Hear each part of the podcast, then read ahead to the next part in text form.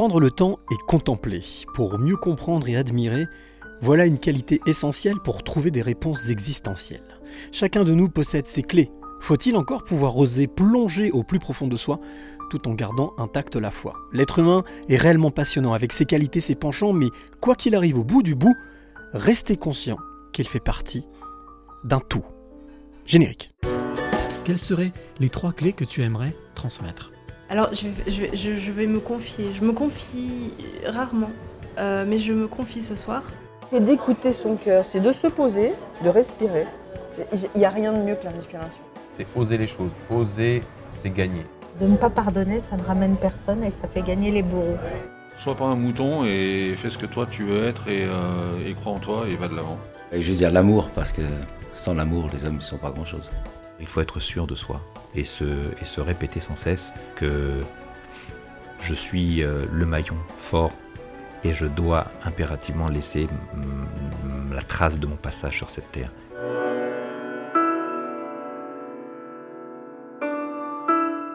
« 115e épisode des Passeurs de Clés. Et oui, déjà les amis, aujourd'hui, j'ai voyagé. Alors, j'ai voyagé pas très loin, je suis à 2 heures de Lyon, mais pour moi, j'ai voyagé beaucoup plus que ça. Je suis au milieu de la nature avec mon invité qui s'appelle Jean-Philippe Brébion, qui est juste en face de moi. On a passé un moment formidable. Je suis arrivé un tout petit peu avant, bien avant l'interview. On a déjeuné ensemble, on a discuté, on a pris le temps de se connaître.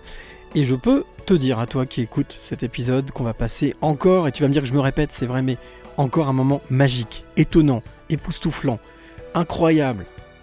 Voilà, tu vas voir, on va passer une heure, un petit peu plus d'une heure ensemble, avec euh, une découverte encore d'un parcours de vie euh, tout simplement extraordinaire, c'est-à-dire hors de l'ordinaire. Mais si la vie n'était pas extraordinaire, à quoi elle servirait? Alors, comme je le dis à chaque fois, bien entendu, si tu aimes ce podcast, le liker, le commenter, c'est très bien, mais le mieux dans la vie, c'est de partager. Donc n'hésite pas à partager ce podcast que tu peux retrouver sur toutes les grandes plateformes que tu connais. Et puis, euh, bien entendu, en parler autour de toi. Alors, je suis donc ici, dans le Puy-de-Dôme, euh, pas très loin de Thiers, à la rencontre de mon 115e passeur de clés, qui s'appelle Jean-Philippe Brébion. On va parler exploration de soi, on va parler clés, on va parler euh, bioanalogie, on va parler de plein de choses, mais on va surtout découvrir le parcours de vie de cet invité que je sens vibrant, lumineux, euh, avec un sourire là justement, un grand sourire. Euh, lorsque je suis arrivé tout à l'heure, il nous a accueillis, nous a accueillis avec un grand sourire. Il y avait son chien Lulu qui était là, qui était là, on va dire comme il l'appelle, le chien sonnette. Voilà, il prévient, un chien adorable. En fait, tout est calme et volupté ici. C'est vraiment, mais on est vraiment au calme, au milieu de la nature.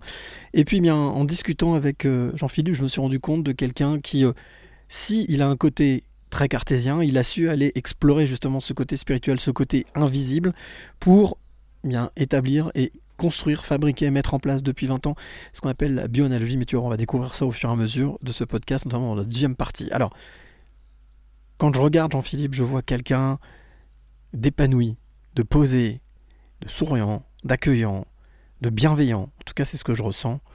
Et quand on regarde dans les yeux de Jean-Philippe, je dis toujours, c'est la porte vers l'âme. On voit quelqu'un, euh, quelqu'un de d'empathique, quelqu'un de curieux, quelqu'un qui s'intéresse énormément à ce qui est autour de lui, en lui bien entendu, mais autour de lui, et qui, euh, comme le disait euh, Feu Pierre Rabhi, fait sa part de colibri, gentiment, tranquillement, dans son coin, mais sûrement, et c'est pour ça qu'il avait sa place, et qu'il a sa place dans ce podcast et audio des éveillés. Je suis très heureux de l'accueillir dans ce podcast. Bonjour Jean-Philippe. Bonjour Cyril, quel accueil. Écoute, je suis vraiment très touché d'abord de tout ce que tu viens de dire et puis c'est un vrai plaisir de te rencontrer, euh, de, de, de, de rencontrer toute ton, ton humanité, hein, euh, le- ce- cet homme qui vient euh, chercher les clés pour les transmettre et les partager et ça, ça me touche beaucoup. Euh, tu sais que je suis très sensible aux clés, avec les Oui, clés de naissance, on va en parler, bien sûr. Et, et, euh, et, et- et c'est ça, je crois qu'il faut que on puisse se nourrir d'outils, d'outils pour, euh, pour se retrouver soi. Parce que le- la, la seule Bien richesse, c'est à l'intérieur de soi. Comme tu dis. ouais. Grand merci. euh, Bah non. je suis très heureux. Merci de ton invitation. Je suis très heureux de participer. Et merci à de ton accueil ici, dans ton antre, euh, dans ce, ce lieu qui t'est cher, dans lequel tu vis depuis 4-5 ans et qui est vraiment euh, où ça a permis de te retrouver, d'être toi, de te ressourcer. Comme tu l'as dit, c'est pas un chemin de croix, c'est un chemin de clé. Donc Mm. on est bien. Euh, on va passer donc une heure ou un peu plus d'une heure en fonction de ce que tu auras raconté, à distribuer, à partager. Mm. Alors ici, c'est une règle dans ce podcast, on, ne, on est forcé de rien. C'est-à-dire que s'il y a une question Parfait. qui va pas, qui voilà, on dit bah non, j'ai pas envie de répondre, voilà, tout simplement. Euh, et on fait ce qu'on veut. Donc euh, l'idée, c'est vraiment d'être le plus libre possible et d'avoir cette parole libre, ce qui, est- ce qui devient une chose importante, Mhm. d'avoir cette parole libre. Euh, la première question que j'ai envie de te poser pour débuter ce podcast, et je la pose depuis le début de la cinquième saison, mais parce que ça me semblait important et je l'ai pas fait dans les quatre autres saisons, pourquoi avoir accepté de participer à, au passeur de clés, à ce podcast? Ah, une- J'aime bien ta question parce que euh, ça fait 40 ans que je développe la bionalogie. Et puis, euh, vraiment, ces dernières années, il y a quelque chose qui a abouti. Euh, quelque chose qui a abouti sur le plan de la, la construction du, du concept, j'allais dire. Mhm. Voilà. Quelque chose qui a abouti. Et puis, et, et je me suis dit que j'avais envie que ça soit, ça soit un outil qui soit utilisé. D'accord. Je veux dire, moi, sur le plan personnel, je suis bien, je suis à la campagne, j'ai besoin de rien. Je pourrais me suffire à moi-même, ici où je suis. euh, je, je- je passe un temps magnifique, euh, j'ai une épouse charmante, j'ai, euh, c'est, vraiment le bonheur. Et, euh, et j'avais envie que soit... la vie m'a, fait un cadeau extraordinaire Mhm. de découvrir ses clés de naissance. Et, et, on, on en parlera ce Bien que sûr. c'est, mais Rappelez peut-être le titre de ton ouvrage. Alors, mais il y en a plusieurs. hein. J'ai, écrit euh, sept livres. hein. Mhm. Donc voilà. Euh, les clés de naissance, c'est, le, les, on, on les découvre dans l'empreinte de l'âme, qui est la suite de l'empreinte de naissance, qui était le premier livre. Et puis dans un autre livre qui s'appelle Les quatre vérités de notre naissance, en lien avec les quatre vérités du bouddhisme. Bon, Mhm. voilà. Et euh, c'est un outil incroyable de reconnaissance de soi. Et j'ai l'impression d'être comme un archéologue qui est arrivé sur, un- qui fait une découverte extraordinaire. Aventurier explorateur.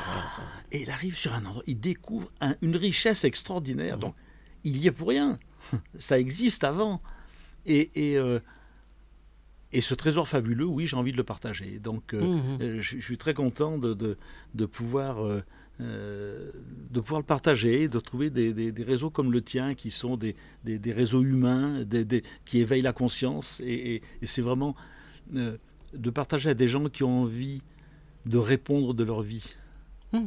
qui ont envie d'assumer la responsabilité de l'univers unique qu'ils sont. Chacun de nous sommes un univers unique et nous devons répondre de cet univers. Donc être dans cet alignement et de, Oui, c'est ça. de, connaître sa mission de vie et de s'y, de s'y cantonner. en fait. C'est ça, c'est ça, de rester aligné sur, sur soi. Cette verticalité. Ouais. Euh, deuxième question. euh, c'est vrai que bon, donc tu m'accueilles ici chez toi. On est euh, donc pas très loin de Thiers, à Lachaud exactement, la commune de Lachaud. Voilà, entre Thiers et Vichy. Entre Thiers et Vichy. Euh, si tu devais décrire le lieu dans lequel nous sommes, avec tes yeux et tes mots, pour que celle ou celui qui, qui est en train de nous écouter puisse s'immerger avec nous pendant tout cet échange, tu, tu décrirais comment? Alors, c'est un lieu de, de- de paix, je trouve extraordinaire. Et pour une première raison, c'est que il y a au moins, euh, pour trouver le premier commerce, il est à une demi-heure, trois quarts d'heure d'ici. Ah ouais, c'est ça. Ouais, ouais. Et euh, je veux dire, la petite ville qui est à côté, qui s'appelle Châteldon, il y, a, il y a 10 km, il y a 120 virages. Tu vas me dire si je me trompe, mais Châteldon, c'est une eau aussi. Bien sûr. L'eau de Châteldon, qui est une très bonne eau. Mais qui était, euh, Mhm. qui était servie à Versailles. Hein, c'est oui, absolument. Produit dans tous les grands restaurants. C'est ça. Et euh, donc, venir ici, il faut déjà euh, habiter ici. euh, ben, il faut déjà choisir de ne pas avoir toutes les commodités à côté. Tu veux dire que c'est une volonté, c'est vouloir, Oui, c'est oui, choisir, donc forcément c'est renoncer. Oui, oui, c'est ça. Mais c'est- c'est un renoncement qui ne coûte rien. Oui, oui, bien sûr. Hein, oui, voilà, mais, mais tu as raison. Ouais. Et, et donc, c'est un endroit euh, euh, donc, qui est très, très paisible. Euh, on a trouvé une, une petite maison qui est euh, en bois. Alors, étant, étant marié avec une Québécoise, je ne pourrais pas faire autrement. C'est une maison qui a un puits canadien. hein, Mhm. pour, pour- voilà. Et Et on a un puits, on a, on a de l'eau, on a du. on- donc on, peut être complètement autonome ici. Et, et, euh, on n'a même pas de télévision. Mhm. hein, euh, mais c'est. Enfin, il y en a une, c'est fou, il y en a une, mais euh, ça fait deux ans qu'on n'a pas dû l'allumer. Et, et on est en pleine nature. On est en pleine nature, et c'est vrai que c'est notre quotidien de voir passer de- de- devant nous les chevreuils, le renard, on a des Mhm. poules, on a voilà, on cultive des légumes. Il y a, il y a une- une- tout de même un, contact permanent avec la nature. Quelque chose qui est important pour toi, ça? Contact C'est fondamental. Ouais. C'est fondamental Mhm. parce que la, la, la nature, je veux dire, sont, sont des lois justes en permanence. Mhm. Les, Mhm. les lois sont justes en Équilibre. permanence. Et, et en fait, d'être en contact avec la nature, on découvre ces lois, et ces lois, elles résonnent en nous. Hein, on, on découvre ces lois, et, euh, et- et ce qui fait que, euh, je veux dire, d'être sensible, de voir que la, la Lune ne se lève pas toujours au même endroit, que le Soleil ne se couche pas au même endroit, qu'il y a, y, a, y a- y a la Lune qui monte, la Lune qui descend, il y a la pleine Lune, la- de, de- de voir les saisons, de voir euh, les, les- les fleurs qui apparaissent, à un certain moment qui disparaissent, de, de voir les rythmes de la nature.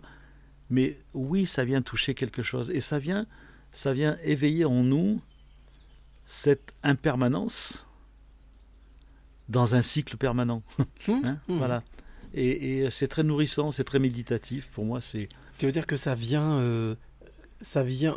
oh, le, le mot n'est pas bien choisi, mais chambouler, bousculer cette, euh, cette espèce de, de permanence qu'il peut y avoir, et donc d'être obligé d'être dans, on va dire, en, en observation, en extase, en, Oui. en émerveillement. Et, et dans une découverte permanente. Hum. C'est une expérimentation permanente du présent. Hum. Bon, moi, je, je- je passe des, des heures assis là, sur cette terrasse, de regarder le pré qui est devant moi et euh, à rien faire. Pas à rien faire, à observer justement. Oui. Donc à t'alimenter de manière, euh, on va dire peut-être, même pas passive, puisqu'à chaque fois, on- mais de manière, on va être silencieuse, calme, Oui, oui, absolument. méditatif. Absolument. De, de- d'avoir comme seule référence euh, ce qu'on découvre, hein, Mhm. ce qu'on expérimente à l'intérieur Le de souffle soi. intérieur. Oui, c'est ça. Et euh, j'ai proposé, dans mon travail, je propose tous les mardis à midi, on a, il y a l'instant de gravitation. Ok. Hein. Ça veut dire que c'est euh, euh, euh, c'est juste d'être assis là où je suis. Là. Ça veut dire que je suis, mes fesses sont posées sur un fauteuil. Mhm. Euh, et, et- et là où, où- où mes fesses sont posées, il y a toute la gravité du corps qui vient se poser. Bien sûr. Et en fait, de découvrir que si j'ai une tension sur le front, les yeux, les oreilles, c'est toujours quelque chose qui va vers l'extérieur et qui, qui me qui fait que je ne suis pas présent à cette Mm. gravitation. Et donc, l'instant gravitation, c'est 15 minutes, c'est ouvert à tous, c'est un truc. Et c'est juste de, de- de se poser et d'observer où est-ce qu'il y a une tension. Et de cesser de l'entretenir. Je ne dis pas de la relâcher, parce que notre tension, si elles sont là, c'est qu'elles nous permettent de survivre, c'est qu'elles ont, on a une bonne raison en termes de survie, mais de cesser de l'entretenir. Et de découvrir, donc d'être présent à cette, à cette gravitation, là où le corps est, est en contact avec la Terre, d'être présent entre le corps et la Terre, juste là, dans cet espace. Qu'est-ce qu'il y a entre le corps et la Terre Hein, C'est Mm. là où ça se passe. Et, et d'être dans cette expérimentation. Et là, on peut choisir. Qu'est-ce que je choisis? Cette présence ou je choisis le problème à l'extérieur? Est-ce qu'on peut dire que c'est une anti-sèche à l'oubli de soi? Qu'on pourrait le formuler comme ça Au fait, quand on est tourné vers l'extérieur, on s'oublie. On, met l'extérieur en avant et on Oui, s'oublie soi-même. Est-ce que au final, c'est une astuce pour quel un moyen de se recentrer et Oui, oui, je trouve que c'est un bon en moyen. C'est un, bon moyen de pr- présent en soi, très simple parce que c'est pas du tout, c'est pas une technique euh, Oui. élaborée de faire circuler de l'énergie. Non, non. Je suis présent. La spiritualité, est entre mes fesses et le fauteuil. C'est magnifique. Hein c'est joli. Tu comprends ouais, Elle ouais. est là, la spiritualité. Mais Ou sur entre mes bases. pieds et le Ouais. sol. hein, et voilà. Et, donc, je regarde. Je scanne. Donc, je scanne du, sommet du crâne jusqu'à la pointe des pieds. Où est-ce qu'il y a une tension? Mais attends les yeux. Ok, je cesse d'entretenir la mâchoire. Je cesse d'entretenir le cou, la gorge, le thorax, les épaules, le ventre, les lombaires, les hanches, hein, les cuisses. Je d'entretenir et je suis présent dans cette rencontre du corps avec la terre. Et là, je découvre quelque chose que l'on ne peut pas décrire, Bien sûr. mais que l'on peut partager. Un relâchement. Voilà. Un relâchement intérieur qui permet Alors, un apaisement. Y a- il y a- oui, alors il y a un apaisement, un relâchement, mais une intensité de vie. Oui. On prend conscience de tout ce qui se passe en nous. C'est en cessant d'être dans la survie qu'on découvre la vie qui est Ouais, en nous. je vois bien, d'accord. Et, et c'est pour ça que j'ai une phrase régulière, je dis ne cherchons pas à vivre, cessons d'entretenir nos mécanismes de survie et la Mhm. vie œuvre à travers nous. Mhm. Juste être. Oui, c'est ça. La deuxième question que je, je pose toujours à, à mes passeuses, passeuses et passeurs de clés en ce début de podcast, question pas évidente, j'en ai conscience, mais c'est aussi pour ça que cette question existe. Euh, Jean-Philippe, si tu devais te, allez, te décrire ou te définir en deux phrases, tu dirais quoi de toi? Très simplement. On sait que tout ce qui est simple est complexe, mais Oui, oui. En- engagé dans, dans, dans ma dimension humaine. Oui, je, euh, oui je, je me suis engagé Mhm. à réaliser l'être humain que je suis d'accord. en cessant de mettre la cause de mon bonheur ou de mon malheur à l'extérieur de moi. Ça veut dire. Donc, on parlait de recentrage tout à l'heure, et prendre conscience que tout ce qui t'arrive vient de toi. Tout ce qui m'arrive m'appartient, D'accord. Quelle que soit la chose. Donc, quelque part, c'est une manière de se responsabiliser Oui. vis-à-vis de ce qui peut nous arriver, de bien ou de mauvais d'ailleurs, oui, et d'être conscient et d'être euh, euh, maître de, de, de notre vie, de notre parcours de vie. oui, dans le sens de la seule référence, c'est ce que j'expérimente. C'est- Il n'y a, y a aucune référence extérieure. Mhm. Il n'y a pas de chemin à suivre, il n'y a pas de voie à Il n'y suivre. a pas de science, il n'y a pas de preuve, il y a pas- c'est ce qu'on vit, C'est ça. c'est l'expérience. C'est ça. Je veux dire, je- dans tout le, le- le concept de la je- j'explique que nous sommes un univers unique, original et singulier. Mhm. C'est-à-dire cette rencontre, cette conception. hein, si on est le plus basique possible, hein, tu m'as bien décrit comme quelqu'un de, de très terre à terre, et je suis très. Ah, j'ai pas dit terre à terre, mais j'ai dit oui, Oui, effectivement. mais ouais, pratico-pratique, très ça, concret. cartésien. très- Cartésien, voilà. Je veux dire que j'ai aucune théorie sur avant et sur après. Mhm. Donc, le constat, c'est que mon existence propre, elle commence à, à la conception. C'est ça. Dire, avant cette rencontre ovule spermatozoïde, l'existence de Jean-Philippe Rebion n'existe pas. Il n'y a, pas d'existence, n'est pas. Donc, cette existence, cette rencontre, avec ce que toute cette charge généalogique euh, qui, est, euh, qui va jusqu'à l'origine de l'humain, jusqu'à l'origine du, du, du- du- de l'animal, jusqu'à l'origine du végétal, jusqu'à Mhm. l'origine du minéral, donc jusqu'au Big Bang, Mhm. cette rencontre n'a jamais existé dans l'univers, n'existera jamais dans le même temps, dans le même lieu, avec les mêmes paramètres. Eh oui. Donc cette expérience, Est unique. elle est unique. Donc il n'y a aucune valeur extérieure, il n'y a aucune référence extérieure, il n'y a aucune comparaison extérieure. On est complètement sur de l'anti-uniformisation. C'est-à-dire qu'en fait, Ah, est, on ne peut pas être uniforme. Il faut accepter ces différences à la différence de l'autre et de dire. C'est le propre même de la vie Hmm. de sortir de tout modèle, de toute référence, de toute voie à suivre, de tout chemin. Il n'y a aucun chemin à suivre et il n'y a même aucun sens à donner à notre vie. Il y a à laisser la vie prendre sens. Mhm. Parce qu'on on veut tous donner un sens à notre vie. Et le seul sens qu'on peut donner, c'est quelque chose que l'on connaît. Ce que je connais fait référence à mon passé. Mhm. Donc chaque fois que je veux donner du sens à ma vie, qu'est-ce que je fais? Je veux réparer mon passé. D'accord. Hmm, je comprends. Donc c'est par cette expérimentation unique de se laisser surprendre, d'avoir aucune anticipation que la vie elle prend sens. L'aventure, en fait, Ah bah, c'est être tout le temps dans un. être immuable. C'est-à-dire que c'est- ça, ça change tout le temps, tout C'est le ça, temps, c'est ça, c'est le ça. temps. Perpétuellement euh, en mouvement. Souvent, on en parlait tout à l'heure, je disais qu'effectivement, attendre, c'est mourir. Ne pas être dans l'attente de quelque chose, mais être tout le temps dans l'action et dans le renouvellement, dans la volonté. Donc ça veut dire la curiosité, euh, euh, aller de l'avant. Enfin, toutes ces choses-là sont des notions qui sont euh, importantes. Le- notre action de vie, il y a, il y a, dans ce que je, développe, c'est elle a trois paramètres. Une qui est liée au temps, Oui. c'est-à-dire sortir de toute anticipation, Mhm. ne pas suivre une voie, pas avoir un modèle, ne pas attendre quoi que ce soit. Être sur son modèle, être sur son chemin, en fait. Se laisser Se laisser surprendre parce que la vie me propose. Mhm. Mhm. Hein? Ça, c'est lié au temps. Mhm. Euh, lié à la rencontre, c'est sortir de toute réaction. Ça veut dire que ne pas, ré- ne pas vouloir s'opposer à, être l'expérience, l'observateur de l'expérience. Donc ça veut dire que c'est dans une expérimentation permanente, c'est dans une rencontre qui ne cherche pas à obtenir un résultat. Je comprends. Parce que si je veux un résultat, c'est fini. Donc en fait, c'est être la source. Toujours. Ah ben, bien sûr. Toujours à la source. Bien à la sûr, source, à bien la sûr. source. Et le, le troisième qui est lié à l'espace, qui va être n'avoir aucune intention de changer ce qui est. Hmm. Donc, aucun jugement sur ce qui est.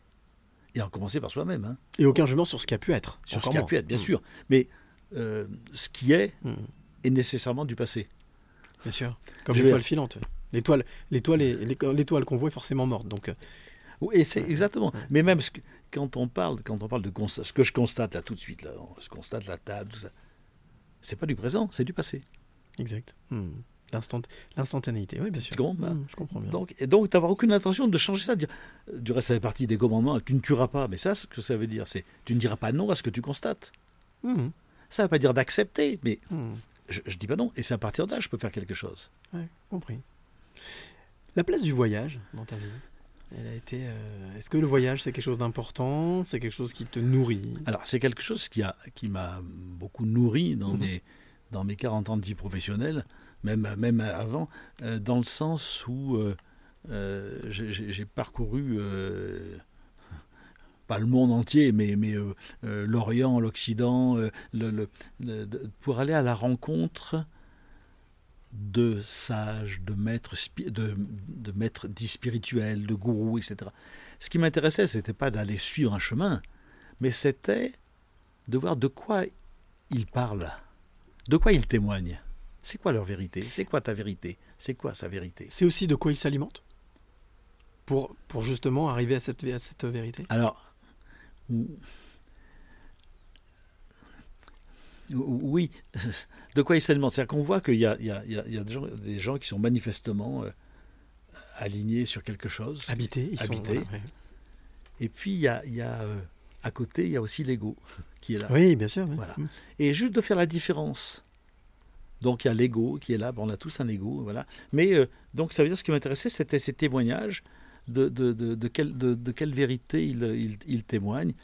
Et, et en effet, c'était pas du tout pour suivre un chemin, ni pour aller, euh, voilà. Et, et donc ça, ça, ça, c'est venu nourrir euh, tout mon, euh, le fait que il n'est qu'une seule vérité nous-mêmes. tu, tu comprends? Il n'est qu'une seule vérité. Et en même temps, une multitude de vérités de Et- chacun. Voilà. Donc, euh, Et il y a autant de vérités que d'individus. ouais, c'est ça. Hein, ça. Autant. Donc, autant dire ça. que la vérité n'existe pas. Ce sont des vérités. Donc, tu es allé à la recherche, à l'écoute de ces vé- différentes vérités C'est ça. pour Et- pouvoir t'en alimenter et puis Et, pas et de le partager. oui, de le puisque partager, j'ai- animé des séminaires un peu partout, donc euh, euh, euh, où j'ai enseigné, si tu veux, ces choses-là. Voilà, oui. Quel est, quel est le, le voyage qui t'a le plus marqué? Alors, bah, tu sais, si tu me dis le voyage intérieur, je pourrais comprendre, mais alors, je parle de voyage extérieur. Quelle est le, la Ouais. rencontre ou le voyage qui t'a le plus marqué? Alors, dans toute mon histoire de vie, il y a une rencontre qui a été tout à fait déterminante. C'est euh, c'est la rencontre avec le bouddhisme. Je ne Mhm. suis pas du tout bouddhiste, mais j'aime le dire comme ça, je suis poursuivi par les bouddhistes. Enfin, je mets vraiment entre guillemets ce que, et que je veux dire. Et en fait, j'ai fait la rencontre d'un homme qui s'appelle Lotchen Tulku Rinpoche, Oui. qui est considéré comme la 19e réincarnation de Rinchen Zampo. Rinchen Zampo était le fondateur du bouddhisme tibétain, euh, la deuxième lignée du bouddhisme tibétain. Et euh, donc il est considéré comme un- une des réincarnations du Bouddha, un sage, etc. Et je l'ai rencontré tout à fait par hasard à Clermont, Clermont-Ferrand. Incroyable. Ah oui, oui, parce que en fait, il avait été parrainé dans ses enfants par une dame de Clermont que je connaissais, et il venait lui rendre visite pour la première fois. Et donc, euh, du coup, c'est moi qui l'ai amené vers cette, vers sa, vers sa marraine, et on a, euh, on a sympathisé. C'est en, en 98, ça. Et on a vraiment euh, fraternisé, c'est plus que sympathisé, on a vraiment fraternisé comme deux frères. Du reste, il m'appelle my, my big brother, hein, donc voilà pour lui. et, et, euh, et ce qui fait que euh, il était là pour une semaine, et moi j'ai fermé mon cabinet pendant une semaine, et, et je, je- je suis resté avec lui, donc je lui ai fait visiter les lieux que j'aimais, que je connaissais, j'ai partagé avec lui plein de choses. Et ce qui fait que, euh, ce qui fait quelques mois après, il m'a invité, je suis allé dans l'Himalaya, Incroyable. voilà, dans cette vallée de Spiti, euh, dans le- au monastère de Ki, qui est le monastère de la clé, Mm. Ah bah voilà. tout tout de même. Mm. hein.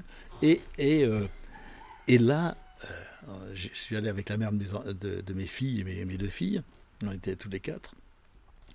Et là, nous avons été reçus, mais dans, dans cette vallée absolument extraordinaire. Et cette vallée de Spiti, elle est intéressante, c'est que Elle était tibétaine jusqu'en 1954. Mhm. Bon. Mhm. Et au moment de l'indépendance de l'Inde, elle est devenue indienne. D'accord. Ce qui fait que quand les Chinois ont envahi le Tibet, ils n'ont pas envahi la vallée de Spiti, qui est le berceau du bouddhisme tibétain. Mhm. Et cette vallée a été fermée au public. Il n'y a, pas eu- il n'y a pas eu de tourisme jusqu'en 1996, 97, 97.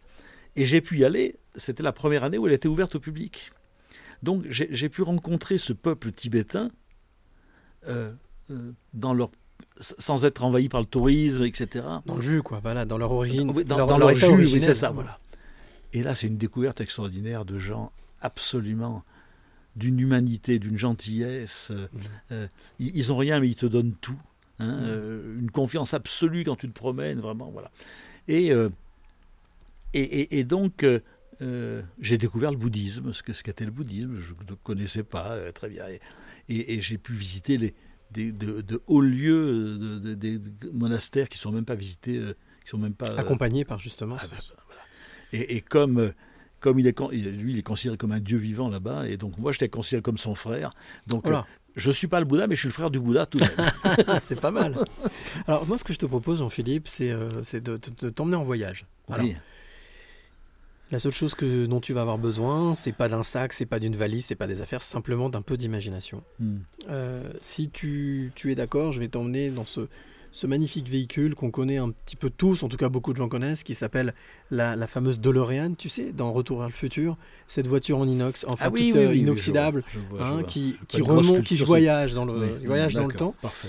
Et puis bah écoute, euh, voilà, euh, le doc, le fameux doc me la prête à chaque fois. Il dit trop rien parce que je le ramène en bon état. Mais donc si tu es d'accord pour m'accompagner, prendre place dans cette voiture, on monte dans la DeLorean. Tu es d'accord? Je t'emmène? Oui. Allez, c'est parti. Les portes se ferment. Je tape sur le clavier une date, un lieu, et la voiture décolle. Et là, ça y est, elle est partie. Elle voyage. Alors comme je te le disais, forcément, on voyage dans le temps. On voyage, on voyage. Nous sommes déjà arrivés. La voiture arrive, se pose, les portes s'ouvrent. Et là, nous sortons. Alors, moi, le lieu, je le connais pas. Toi, a priori, par contre, tu as l'air de le reconnaître ou de le connaître, ou ça a l'air de ressembler à quelque chose qui te parle. Euh, un, endroit plutôt vert, plutôt, euh, on va dire, euh, pittoresque. Dans son jus, on parlait de dans son jus, voilà. Plutôt naturel. Et puis, on avance, je te propose d'avancer, on commence à avancer. On a, on a atterri sur un petit chemin, un petit chemin, un petit chemin de terre. Donc on s'éloigne de la voiture, on s'éloigne du véhicule, de cette fameuse DeLorean. On passe devant un grand chêne, un grand arbre, et puis on voit une forêt au loin. Et puis on continue à avancer. Et puis à un moment donné, on est stoppé net par justement un cerf, une biche, je sais pas ce que c'est, qui nous passe devant. Et derrière, on voit courir un petit garçon qui court après la biche qui dit Mais viens là, viens là, viens là, t'es mon ami, t'es mon ami. Moi, je vois passer l'enfant devant, je l'arrête. Je lui dis Mais où est-ce que tu vas comme ça? Ah, mais je vais rattraper mon copain, il est là-bas, il s'en va. Je dis Mais attends, c'est c'est un animal. Ah oui, non, mais attends, c'est important. C'est important. Les animaux, c'est nos amis, il faut les protéger. Je lui dis Mais comment tu. Il dit Mais au fait, tu m'as. T'es qui toi? Je dis Bah, tu vois, regarde. T'as vu la voiture là-bas? On vient du futur. Oh là là, mais c'est incroyable du futur, mais comment on fait? Elle a des tonnes de questions. Une avalanche de questions. Et puis d'un seul coup, je lui dis, mais au fait, comment tu- Lui me dit, il te demande, mais comment vous vous appelez? Donc, Je dis, bah tu vois, là, Jean-Philippe, qui est avec moi. Moi, je m'appelle Cyril. Je dis, mais et toi, comment tu t'appelles? Il dit, je m'appelle Jean-Philippe. Jean-Philippe, 6-8 ans. Est-ce que tu te souviens de qui était ce petit garçon? Euh, Est-ce qu'il était justement espiègle, curieux, très proche de la nature? Euh, Est-ce que euh, il était justement, tu disais, original? Est-ce que tu te souviens de, qui était ce petit Jean-Philippe entre 6 et 8 ans? C'est très amusant ce que tu me poses comme question aujourd'hui, hein. Euh, parce que ça a été exactement hier un entretien avec une personne, hein, et j'étais là-dessus. Ah, tu Sur- vois, on ne s'est pas parlé, hein, Non, on n'a rien C'est extraordinaire. Et euh, ce, ce petit garçon de 6-8 ans, euh, en effet, il court. Ah, bah, tu vois. Il court parce qu'on lui reproche toujours de ne pas être conforme Ok. Par rapport aux autres, par rapport alors c'était aux cousins, par rapport au, voilà, Pas être dans le moule. pas être dans le moule. Mm. Et, et il court pour rattraper en permanence ce retard pour pouvoir être euh, aimé, pour pouvoir être accueilli. C'est- drôle parce que tu parles de retard, alors qu'au final, pourquoi c'était pas, c'était pas pris comme de l'avance? Et bien sûr. Ouais. Mais, mais, mais euh, je veux dire, pour être aimé, il faut rentrer dans le moule de ce qu'on attend de toi. Mhm. Hein, Mm. Le petit garçon, il a, il sait pas faire autrement. Euh, Ça veut dire qu'il était en quête d'amour. oui, c'est Le, ça. le petit Jean-Philippe était C'est en ça, quête c'est d'amour. ça, c'est ça. Et euh, ce petit garçon, il se retrouve euh, en pension Mhm. à attendre, à attendre que ses parents viennent. Ah oui, Ouais. d'accord. Le week-end, il se retrouve seul dans ce pensionnat et puis il a pour attendre que ses parents viennent. C'est, c'est- mais c'est très intéressant. Je trouve ça très touchant que tu m'en parles aujourd'hui parce que j'ai vécu hier une, une- une- une expérience très forte par rapport à ça. D'accord. Et, euh, et c'est ça. Et, et j'ai, compris le sens hier de pourquoi je courais dans ma vie. Tu vois? On court toujours après quelque chose. C'est ça. Et, et c'était soi-disant pour, c'était pour rattraper ce retard que j'avais par rapport Oui. aux élèves normaux. Qui était fictif au final. Ouais, mais bien sûr, bien Qui était lié à une norme. Bien sûr, Il n'était pas lié à ce petit garçon. Non. Alors justement, tu parlais de ce pensionnat, tu parlais de l'école. Ça veut dire que à l'école aussi, tu courais constamment après, C'est ça. après les bonnes notes, après la, la- la camaraderie. Parce que j'étais toujours en retard, si Mmh, tu veux. Il mmh. fallait faire ses devoirs. Le mot devoir, pour moi, est un, est, est un cauchemar. Et- bon, ça y est, ça s'est désengrammé.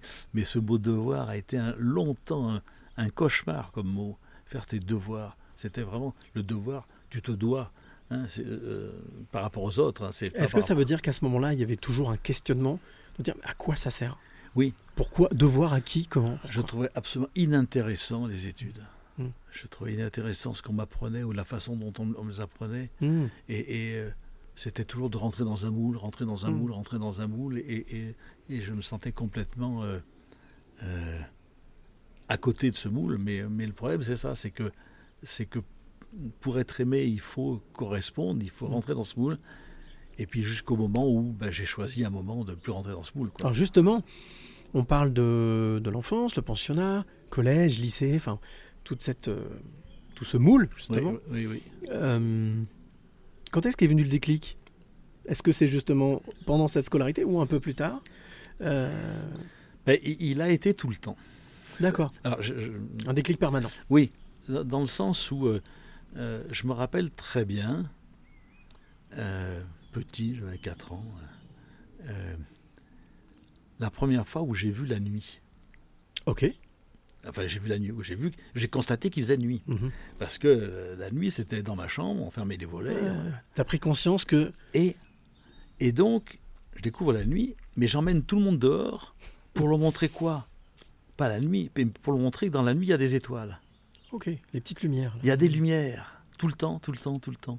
Et je me rappelle très bien de ça. Et, et- et je, leur, je leur montrais, regarde, oui, mais c'est la nuit, c'est normal. Ils ne comprenaient pas ce que je montrais. Non, mais je regarde dans le ciel toutes les étoiles. Et, et- et ce qui me touchait, c'est que dans cette nuit-là, il y a des étoiles, alors que dans ma chambre, il n'y avait aucune veilleuse. aucune- tu vois, c'était une nuit où, il y avait des repères. Elle était bienveillante. Ah Cette oui, nuit. oui, absolument, absolument.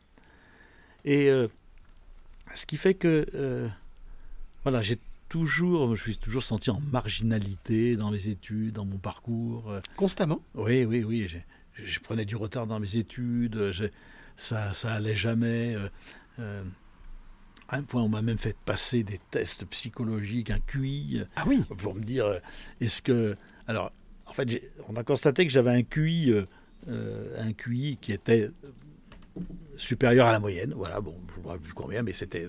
hein. Et la conclusion de la psychologue, on me l'a refait passer deux fois, ils, sont- ils sont- Oh. ils se sont trompés. Et la, la conclusion de la psychologue, c'était qu'il était paresseux. Voilà. C'est que j'étais paresseux. C'est que j'étais paresseux, c'est tout. Donc c'était vu comme un défaut? Oui, bien sûr, bien sûr, bien sûr. Procrastination, paresse, paresse. C'est ça. Mais au final, euh, parce qu'il s'intéresse pas ou parce qu'il a pas le niveau? C'est ça. Ben, c'est paresseux parce que euh, il, il fait pas ses devoirs. Hmm. Donc il faut courir derrière ses devoirs. Et, et les vacances, pour moi, c'était un cauchemar parce que je restais dans, dans la, dans ma chambre, pour, il fallait faire mes devoirs. Mhm. Donc c'était euh, rare. Et, et- faisais rien, j'attendais, j'attendais, j'attendais que ça se fasse. Et ça se faisait pas. oui, ça c'est vraiment un- intéressant ce voyage. De... Et alors justement, euh, on parle de déclic parce que tu avais déjà une idée de ce que tu voulais faire, de ce que tu voulais entreprendre, quel métier tu voulais vivre Ou pas du tout? C'était, ça a toujours été dans la relation humaine. C'était de rencontrer des gens. Hein, c'était de, de- d'être dans la relation. euh, euh, un moment, j'ai, euh, dans, dans mes études, quand j'étais en, en troisième, je voulais faire les beaux-arts. D'accord. Donc que- artistique. Oui, artistique. Et puis mes parents n'ont pas voulu, il a fallu que j'aille jusqu'au bac. Et euh, ah, j'ai- j'ai fini par passer mon bac avec deux ans de retard, hein, tout de même. voilà. Et, et, euh, et du coup, j'ai fait, euh, poussé par la, par la, par la famille ou du côté de mon oncle était président de l'ordre des médecins. Il y avait voilà des, il y avait des médecins dans la famille. D'accord. alors, on avait fini par le caser euh, comme kiné, pour faire des études de kiné. et, euh, et en fait, je me suis, j'ai beaucoup aimé. J'ai beaucoup aimé parce que ce qui m'intéressait, c'était la relation humaine. C'était et puis ce qui m'intéressait, c'était de découvrir comment, parce qu'on fait- on faisait beaucoup de stages hospitaliers, de découvrir comment euh, toute, toute pathologie, tout symptôme parle de nous. Ça, ça, ça a toujours été euh, parle de nous. Donc on revient sur le fait de ne pas être sur l'extérieur mais sur C'est ça, l'intérieur. c'est ça, c'est ça. Et, et ce qui fait que ça ne correspondait pas du tout au standard de la kinésithérapie que l'on Mm. l'on demandait. Mais bon, donc du coup là aussi, euh, mes études de kiné ont duré très longtemps euh, parce que j'étais un peu en conflit avec le, le directeur de l'école, avec tout ça. Bon, bref. Mais euh, ça veut dire que dès le départ, ce qui m'a intéressé, c'était de découvrir. Donc là, là, on est dans les années 70, hein, 1970, de découvrir en quoi le, le- le- le- la, la, la maladie parle de quelque chose qui est en nous euh, et que nous avons à résoudre. On La langue dire- des oiseaux dit le mal a dit. oui, le Voilà, maladie, ouais, bien sûr. C'est classique. mais- Qu'est-ce que le maladie? Oui, oui, exactement. Et, et, euh, mais que c'était pas une que les choses n'étaient pas une fatalité. C'est ça. Mhm. Je crois que c'était vraiment ça, et j'accompagnais les gens dans l'idée, ben oui, mais c'est pas une fatalité. Si ça t'arrive, c'est que tu as quelque chose à en faire. D'accord. Alors après, euh, au fur et à mesure, j'ai développé, euh, je, je me suis nourri de tout un tas de choses, où j'ai fait de la médecine chinoise, où j'ai fait euh, de l'acupuncture. Quand même curiosité éloignée de l'allopathie. Ce qu'on appelle l'allopathie, c'est la médecine Oui, oui, oui. allopathique, mais plutôt euh, pas homéopathique, mais la médecine, euh, mais- la nouvelle médecine. Mais je me suis, bien sûr, mais je me suis beaucoup intéressé à l'homéopathie, Mhm. à la phytothérapie. Mhm. Alors, j'ai fait ostéopathie aussi. Voilà. Après, j'ai fait beaucoup de choses, si tu veux, complètement en, en dehors du standard de la médecine classique. Euh, et, euh,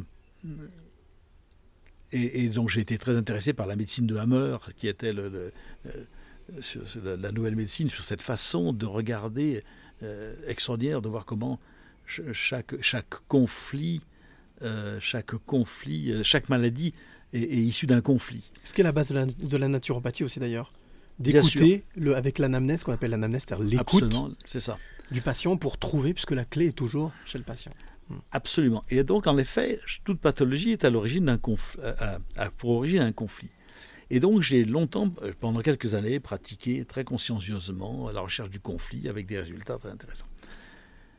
Mais en même temps, il y a quelque chose qui me convenait pas de- dans l'idée de être en conflit avec le monde extérieur, puisque c'était, je, je- mais il a fallu que je passe par là pour, le- pour, le, pour le retrouver. Et donc, ce qui m'a, ce qui m'a, ce qui m'a amené à, à, à- à dire que en fait, toute pathologie est une richesse qui n'est pas révélée, est une Mm. créativité que nous ne savons pas faire vivre. Et donc, en quoi cette pathologie, elle parle de quelque chose qui est en moi que je ne sais pas faire vivre? Est-ce que tu veux dire que c'est comme un diamant brut qu'il faut travailler? Quelque chose qui est enfoui, qu'il faut nettoyer, qu'il faut ressortir, et qui, en fait, transformer, on parlait de... On parlait tout à l'heure de D'alchimie. on fait le plan en, Ah, en- abs- Absolument. en. Ah, absolument. Et, et, euh, j'ai écrit un livre surtout justement qui s'appelle Le Grand Livre de la guérison, où euh, j'ai repris tous les systèmes nerveux, euh, Mhm. auditifs, euh, voilà, etc., ostéo-articulaires, où j'ai décodé tout le corps avec toutes les pathologies. Incroyable. Euh, et surtout euh, de nommer quel est le talent créatif de chaque maladie. Ok. C'est-à-dire, c'est plus le conflit, on laisse tomber. On sait qu'il y a le conflit, mais tant qu'on est dans le conflit, on met une cause extérieure. Mhm. Et si on met une cause extérieure, on entretient des notions de temps et d'espace. Là, on parle de révélation en fait. Qu'est-ce que révèle chaque ça. maladie et qu'est-ce qu'elle peut nous révéler en nous Est-ce qu'elle peut nous apporter de positif C'est ça. De, de- euh, je- De je- constructif. oui, c'est Ouais. ça. Je, je vais juste éviter le mot positif parce Bien que sûr, si on dit positif, c'est qu'il y a du négatif et on reste dans cette dualité. Mais en- quoi C'est-à-dire qu'on peut soit vivre, la, soit vivre dans la, dans la, dans la bipolarité positif-négatif, soit Hmm. vivre en conscience. Mhm. Tu vois? Mhm. Et donc, en fait, qu'est-ce que, en quoi c'est au service de la conscience? En quoi chaque symptôme est au service de la conscience? C'est vraiment une. On parle vraiment de philosophie. On est dans une philosophie de vie, dans une approche euh, spirituelle mais philosophique de, Oui. de, de ce qui nous arrive, de ce qui peut nous arriver, et de ce qui nous construit en fait, ce qui nous permet de nous élever C'est ça, c'est ça. Et c'est une exa- élévation. Exactement. Ex- C'est une, c'est, c'est, euh, alors philosophie. euh, Je, je dirais. euh, On est dans le mental, philosophie. hein, oui, c'est ça. ouais. je, je- je sais pas. C'est la dimension spirituelle. Ouais, ouais. C'est la dimension spirituelle, et c'est de, de, de retrouver les lois ontologiques, c'est-à-dire c'est les lois, les lois de, de l'être, les lois de, de l'être qui sont ni positives ni négatives. C'est. Ce On est ces- vraiment dans l'âme en fait. hein. On est dans l'âme. On est dans l'âme, dans le cœur, dans l'intuition, plutôt que dans l'esprit, le mental. C'est ça. Euh, Aujourd'hui, justement, parce qu'on parlait tout à l'heure, on va en parler juste après euh, la, la, la pause, euh, la pause musicale, la- ce que j'appelle la parenthèse musicale. Euh, au final, aujourd'hui, c'est ce qui a guidé tout ton travail autour de la bioanalogie, dont on va parler juste après. Euh, avec le recul, je- même si je sais qu'effectivement le passé est passé, et voilà, on n'en parle plus. Au final, quel a été le, le plus beau cadeau que la vie t'ait fait en termes de transformation Euh, Jusqu'à maintenant, bien Allez. entendu. je, vais le dire. Ma dévalorisation. Ok. Oui, je comprends. Dans le sens de. de euh, Cette dévalorisation t'a obligé à. C'est ça. Mm. De mettre la valeur à l'extérieur, si tu veux, tout le temps. Il fallait être à, à la hauteur de, courir derrière. Mm. Et, et jusqu'à un moment, dire mais ce que, nous, ce que je suis n'a aucune valeur, entre guillemets, équivalente. Mhm. Aucune valeur marchande équivalente, tu comprends? Et, et qu'il n'y a aucune référence, aucune référence autre Mhm. que, que, que, que soi-même. C'est pas moi qui le dis, hein, c'est issu d'un d'un livre universel, mais on dit toujours que du chaos jaillit la lumière. Est-ce qu'au final, ça veut dire que toute chose négative, ou qu'on estime négative, toute chose qui vient perturber notre alignement, est forcément quelque chose de bénéfique? Alors, tu sais, dans le, dans le, le dernier livre que j'ai Oui. écrit, qui s'appelle Le nouveau paradigme de la réalisation de soi, Avec des clés, donc, dans ce- cet ouvrage. avec des clés, des, les neuf points clés, de, le- parlera, voilà, oui. qui- voilà, qui sont- qui sont- il y a, il y a- il y a un- le troisième point où je dis le chaos et cohérence. Mhm. C'est-à-dire que le chaos est d'une cohérence absolue. C'est nous qui l'interprétons comme chaos, mais c'est une cohérence absolue, c'est issu de lois très, très rigoureuses. C'est logique, tu veux dire que c'est logique, enfin c'est normal, Ah, mais c'est, totalement logique. co- Mm. complètement. Mm. C'est- Est-ce que c'est logique? C'est cohérent c'est cohérent. Cohérent. Ça ne s'analyse pas, c'est, c'est cohérent. Si c'est là, c'est que ça doit être là. C'est ça, c'est ça, c'est ça. Et, et- et donc, euh, euh, ce que je veux dire, c'est que le, le- le- il nous faut cesser d'interpréter le chaos comme quelque chose contre nous, Mm. mais comme justement s'ouvrir, se laisser surprendre parce que la vie nous, elle nous propose. Il faut le pre- il faut, à ce moment-là, ça veut dire qu'il faut prendre le chaos comme un vrai partenaire. Comme, Ah, mais, bien, voilà. bien sûr. Et comme, comme tout ce qui vient nous toucher, Mm. parce que tout ce qui me touche n'est que moi-même, donc l'extérieur n'est que nous-mêmes. Ça veut dire qu'on est en équilibre permanent. C'est-à-dire que, au final, rien ne s'arrête jamais. Alors- on, on s'alimente toujours. Absolument. Mm. Euh, je vois que tu, tu- tu me nommes souvent à- alimenter, ce mot alimenter. Oui, mais j'aime bien, non, mais Mm. j'aime, j'aime bien, et c'est, c'est, expérimenté en fait. C'est, expérimenté, c'est Exact. que tout ce qui me touche, je le transforme en moi-même. Donc c'est exactement ça. encore. Donc oui, c'est, voilà, c'est Mm. ça. hein. C'est une alchimie permanente. Euh, euh, qu'est-ce qui vient de me couper? Euh, Qu'est-ce qui Non, je disais que justement, donc ça veut dire que on n'atteint jamais l'équilibre. C'est ça. Et voilà. Et, et- et en fait, c'est un équilibre permanent. Mais en fait, il y a quelque chose qui, qui est intéressant. C'est que euh, nous nous trompons de cible en regardant soi, ce corps. Notre univers, c'est un corps en relation avec un extérieur à ce corps. D'accord. D'accord? C'est-à-dire l'extérieur à ce corps n'existe pas sans ce corps. Et ce corps n'existe pas sans l'extérieur à ce corps. Donc c'est pas un complément, c'est c'est Une un interdépendance? C'est une interdépendance. Ce sont trois éléments qui appartiennent à une seule et même réalité. Est-ce que ça veut dire que malgré tout, ce qui compte en premier, c'est ce corps? Enfin, c'est ce qui se trouve à l'intérieur de ce corps, c'est nous-mêmes. Et qu'en agissant sur nous-mêmes, on arrive à agir sur l'extérieur. Ce qui compte en premier, c'est ce que nous expérimentons entre ce corps et l'extérieur à ce corps. D'accord. C'est cette expérimentation qui est là, Mhm. unique, originale et singulière. Une fois de plus, c'est pas quelque chose de fini, c'est quelque chose d'infini. C'est ça, c'est ça. D'accord. Et, et- et- et cette présence dans cette rencontre, elle est action. Tu- Oui, bien sûr. tu Ouais. comprends? Mhm. C'est- en mouvement perpétuel. C'est un mouvement perpétuel. Le fameux mouvement perpétuel. C'est ça, c'est ça, c'est ça, c'est ça. Et, et c'est pour ça que c'est justement euh, quand on est dans cette expérimentation de la conscience, Mhm. enfin expérimentation de la conscience, dans cette expérimentation euh, qui, qui- qui est conscience, c'est là où on peut choisir.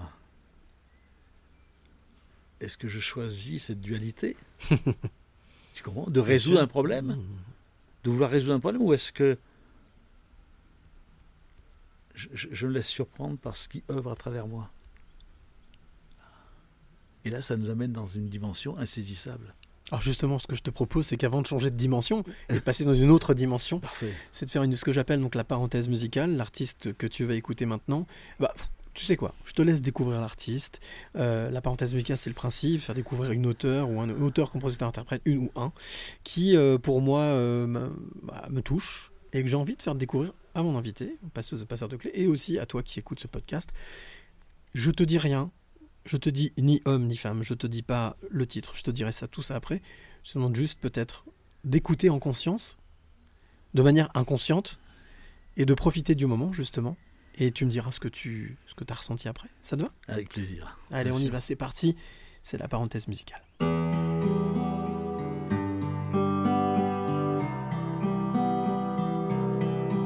It was ten in the morning, the clock stopped ticking, the sky fell on our heads.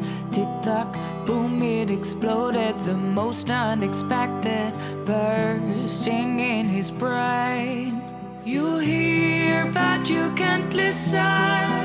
You're here, but you're kind of gone. You try your best to understand. The war has just begun.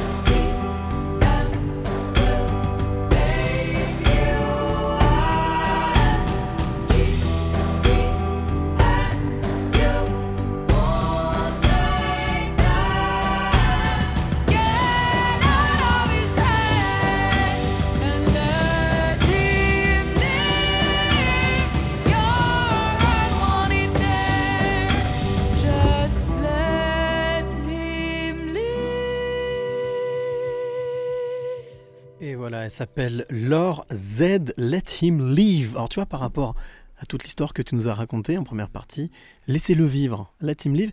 Et je trouve qu'il y a une petite sonorité un peu canadienne dans cette musique. Un non peu, un peu. Tu pas Absolument, oui. oui. On est d'accord, on ne s'est pas consulté, on n'a rien programmé non, ensemble. hein. Non, absolument. Voilà, donc ça s'appelle Laure Z, Let Him Live, bien entendu, toi qui écoutes. Une belle découverte. Titre qui est sorti, et c'est une chanteuse française, Cocorico. Ah oui? Et, euh, le titre est sorti en 2020. Donc voilà, Laure Z, Let Him Live, bien entendu. Comme d'habitude, je mettrai euh, le lien vers cet artiste avec ce podcast. Euh, ce podcast qu'on retrouve tout de suite avec Jean-Philippe Brébion, qui est mon invité pour ce 115e épisode des Passeurs de Clés. Alors, revenons non pas à nos moutons, non pas à nos poules. On entend plein d'animaux depuis tout à l'heure, mais justement, on est dans la nature, c'est normal. Euh, alors justement, la bioanalogie, on en parle, euh, ça fait 20 ans, plus de 20 ans que tu t'intéresses à ça. 40 ans Incroyable. Comment est venue le- cette passion, l'idée, la piste, la réflexion euh, D'où est parti le, le petit fil justement de la pelote? Il est parti euh, tout petit, j'allais dire, puisque moi je suis issu d'une famille euh, qui était euh, très euh, catholique, pratiquante, euh, etc. Dans le Et- moule Ah oui, dans le moule, vraiment Le dans le moule. moule. Et bien évidemment, à 5 ans, je voulais être curé. hein, C'était euh, bon. Et- Ok, séminaire. euh, voilà, c'est ça. Et euh, à la puberté, ça m'a passé. Bon, mais mais euh, ce que je veux dire quand je dis à 5 ans, je voulais être curé, mais ça veut dire que mon aspiration était une dimension spirituelle.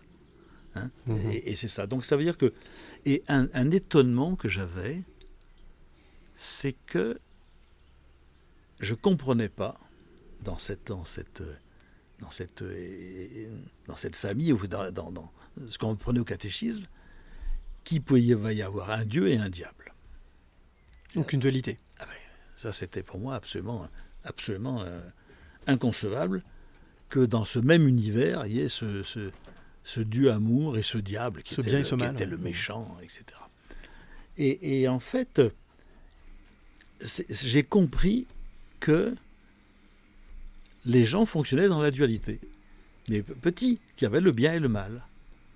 Et, ça- Le beau et le moche. c'est ça. Ouais, Donc il y avait le ciel et la terre, il y avait tout ça. Et comme si on était coupé de ça. Et petit, ça a tout le temps été, mais pour moi, il n'y avait pas de séparation entre le, le haut et le bas, le bien, le, le mal. le- tout ça, c'était dans une seule- réalité. Je ne pouvais pas le formuler de cette façon-là, bien sûr, à Mhm. l'époque. Et donc, ça a été tout le temps cette vision que j'ai eue de, de regarder la vie dans une, dans, une, une- dans une globalité, dans un univers unique. D'accord. Et ce qui fait que, en effet, dans- avec mes études de, de kiné, d'ostéo, d'approche de la maladie, de travail sur le corps, euh, j'ai tout le temps euh, travaillé dans le sens où c'est l'expression d'une même, éme- d'une même réalité, d'une une seule et même réalité. Le symptôme qui est là est l'expression d'une seule et même réalité de quelque chose que nous avons à vivre en conscience. Et en fait, euh, comme on travaille beaucoup sur la cause, euh, la, la cause de nos souffrances, de notre malheur, mais euh, je la cause, si je mets la cause à l'extérieur, ben, c'est la, la faute de mon père, c'est la faute de ma mère. Oui, mais si c'est la faute de mon père et ma mère, c'est la faute de leurs grands-parents. de leurs Donc ça veut dire que tu pourrais pas être acteur, qu'en fait au final tu subis simplement. C'est ça, Mm. c'est exactement. Et puis la cause, donc, euh, donc c'est oui, mais c'est mon grand-père. Après, tu remontes dans la généalogie, euh, etc. Et, et- et donc après, tu remontes à l'origine de l'humanité, euh, et on doute bien qu'on est de pauvres pêcheurs, tu vois, et, à l'origine de l'animal. Et la, la cause de toutes les causes, c'est quoi? C'est ce Big Bang. Mhm. Et, en fait, entre le Big Bang et ma conception, enlève un seul des éléments, C'est tu fini. n'as ouais. pas d'existence. Donc en fait, euh, tout est analogique avec cette première loi de l'univers qui est cette rencontre du temps et de l'espace. Ce que Einstein disait, euh, ce Big Bang, mais il ne disait pas une rencontre temps et espace, il parlait d'un continuum, Oui. d'une seule et même réalité Continuum temps, un continuum temps-espace. Et en fait, qu'est-ce que ça veut dire dans notre, dans notre quotidien? C'est-à-dire que toute existence, quelle qu'elle soit, se manifeste sur trois plans, dans une seule et même réalité, quelle qu'elle soit. Je prends, il y a- a un petit vent qui souffle, euh, qui- Mhm. très bien. Ce, ce vent qui souffle, c'est un mouvement qui va entre le chaud et le froid. On sait que le chaud monte et le froid descend. Mhm. Ça veut dire qu'il y a un endroit où il y a du chaud, un endroit où il y a du froid. Mais est-ce que le chaud existe tout seul? Le chaud n'existe pas tout A seul. priori non, Hein bien sûr. Il- Pour qu'on l'appelle chaud, faut bien le comparer à autre chose. Est-ce que le froid existe tout seul? Non. Est-ce que la rencontre entre les deux existe tout seul? Non. Donc ça veut dire qu'un courant d'air, c'est trois éléments Mhm. qui n'ont aucune existence propre, chacun. Donc interdépendant. Interdépendant. Le froid n'a pas d'existence. Mhm. Le chaud n'a pas d'existence.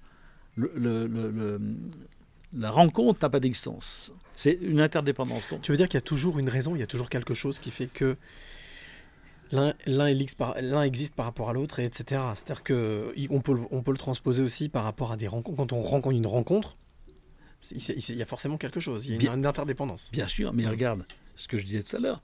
Notre propre corps, quand je dis on se trompe de cible, Mhm. est-ce que ce corps peut exister sans l'extérieur à ce corps? Mhm. Bien sûr que non. Est-ce que l'extérieur à ce corps peut exister sans ce corps? Non. Donc l'univers unique, c'est ça. Et, et tout est analogique. C'est pour ça que la bioanalogie, c'est que toute existence est analogique avec cette loi des trois plans. C'est ce que j'ai écrit dans un livre qui s'appelle L'évidence, Mhm. ou la loi du principe, où, où, euh, où- où ça veut dire que toute existence se manifeste sur trois plans, Ouais. ni reliés, ni séparés, appartenant à une seule et même réalité, et ayant en commun un principe neutre, immatériel, insaisissable, omniprésent, omnipotent. Peut-être rappeler ces trois, ces trois, justement, ces trois, ces trois facteurs, ces trois niveaux. Ces trois plans, Trois plans. eh ben, c'est l'analogie avec ces trois plans du Big Bang, Mhm. de la rencontre dans l'espace, Mhm. mais intérieur, extérieur, la rencontre. Mhm. Et regarde, si je dis le mot père, de Oui. combien, combien de personnes je parle? On, on- on- on- on entend une seule personne. Mais le mot père n'existe que parce qu'il y a enfant et mère. Le mot père n'existe pas tout seul.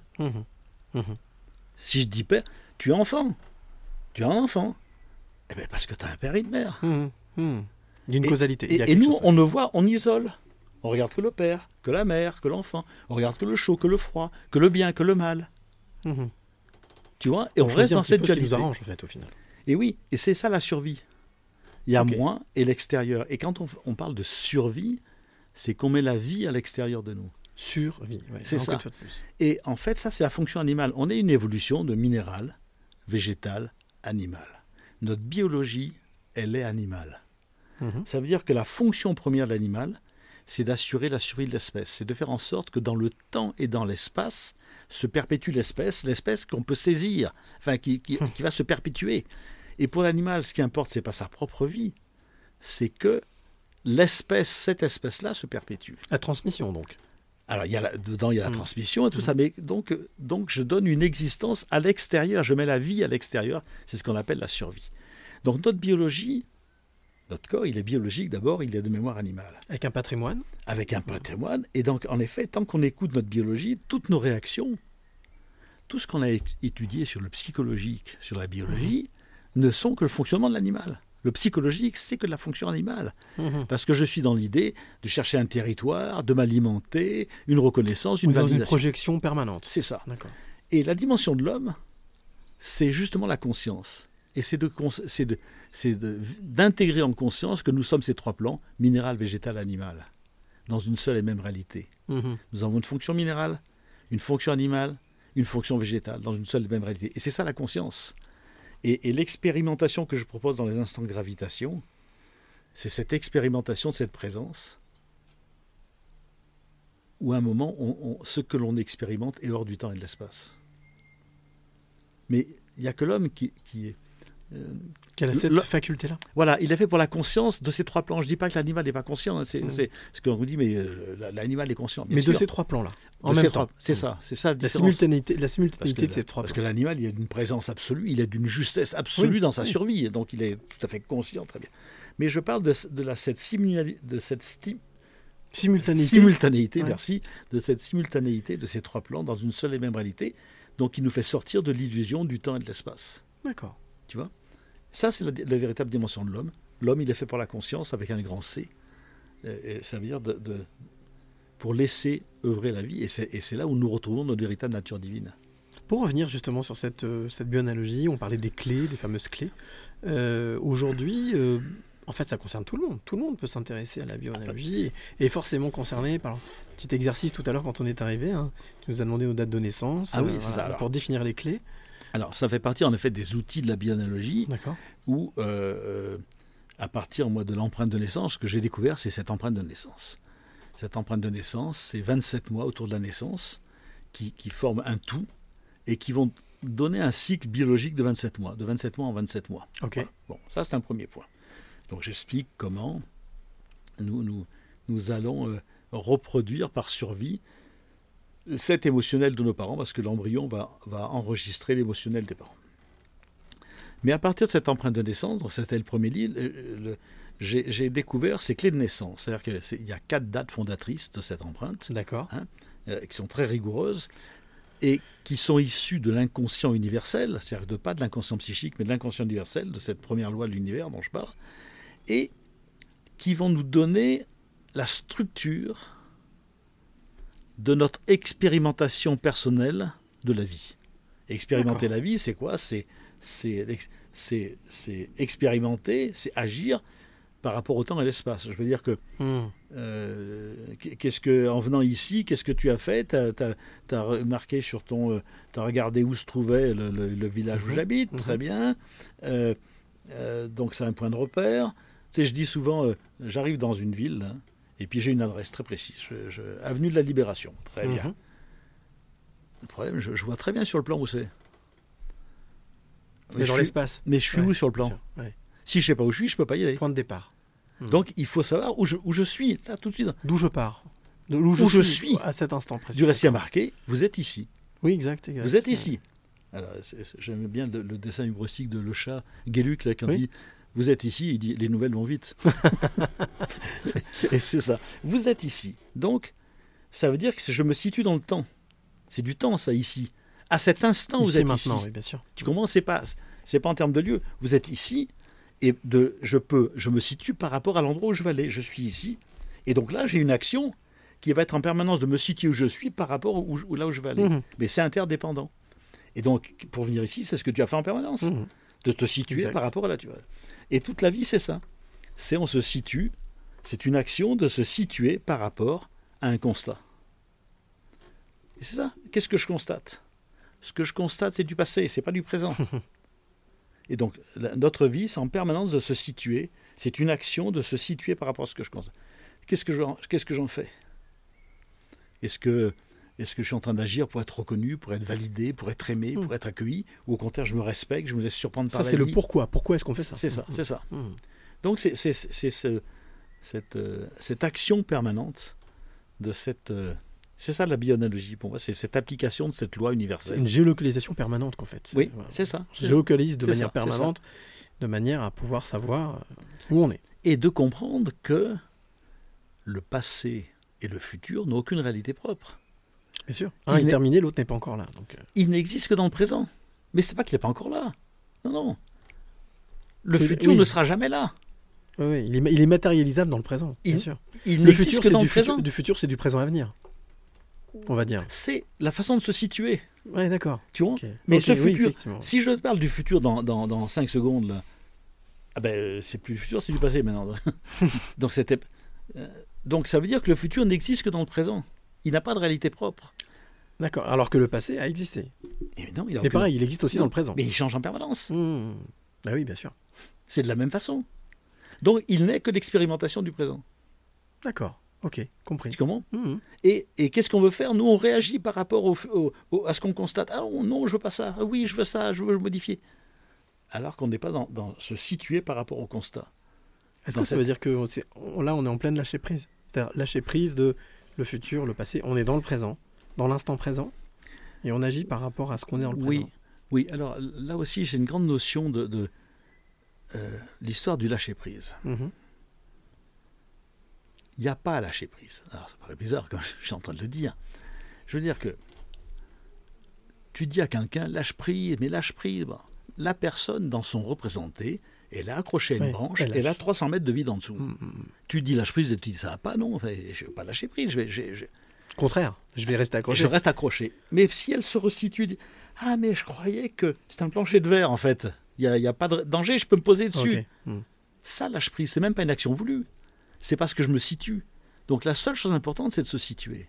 Et ça, lâche prise. Tu comprends? Ouais, ouais. Tu peux lâcher prise que si tu es sûr que tu risques rien, Mais quelque part. tu, tu, tu choisirais même plus de lâcher prise. C'est logique, par toi-même.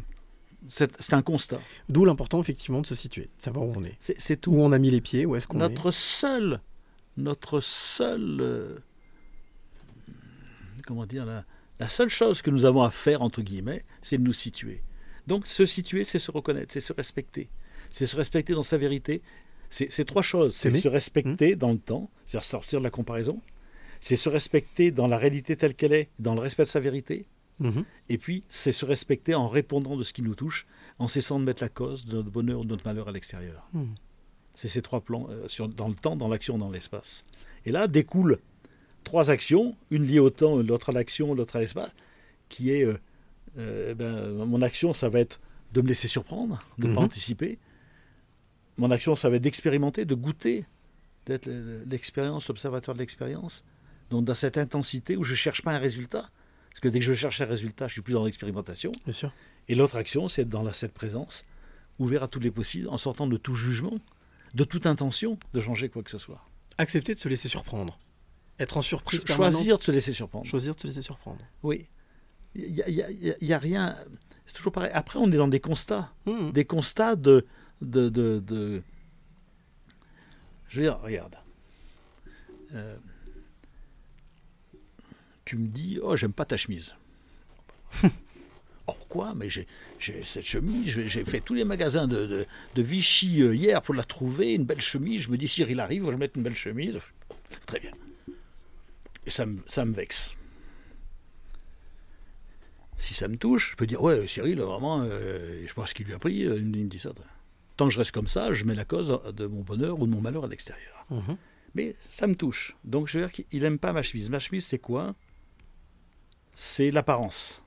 Mhm. C'est ce qu'on montre. Ah, donc je ne suis pas aimé dans mon apparence. Ah, mais c'est exactement ça. J'ai pas à être aimé dans mon apparence. Tant que je veux être aimé dans mon apparence, je suis dans, je suis dans, la, dans la survie. Ouais. Tu comprends? Je fonctionne dans le regard de l'autre. Ah, c'est exactement ça. Et je vois bien que, tiens, en fait, je voulais être aimé dans mon apparence. Très bien. Donc je me resitue. Et ça pardonne. J'ai pas à te pardonner parce que si je te dis, bon, je te pardonne de m'avoir dit ça, c'est que je considère encore. Je que j'ai- prends en compte. ouais. C'est que je considère en- encore que j'ai été offensé. Mhm, mhm. Donc le pardon, c'est un constat. On ne par- on n'a pas à pardonner.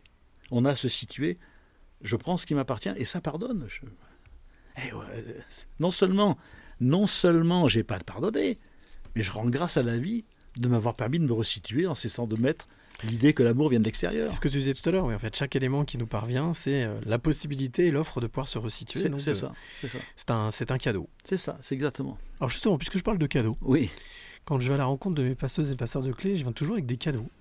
Voilà, des petits cadeaux, c'est normal. hein. Quand Ah on est ben, invité quelque part, on vient, on amène des cadeaux. Et moi, j'appelle ça donc les questions de l'invité surprise.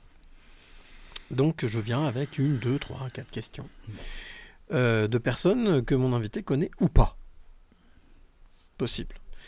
Qu'est-ce que je fais? J'ai simplement demandé à des personnes que tu connais ou pas, si elles avaient envie de te poser une question. bon, d'accord. Alors, la, la coutume veut dans ce podcast que tu vois, je t'ai dit tout à l'heure que je, te, je ne t'obligeais à rien du tout. Oui, oui, Donc, premièrement, est-ce que tu es d'accord pour écouter? Je suis venu avec deux cadeaux. oui.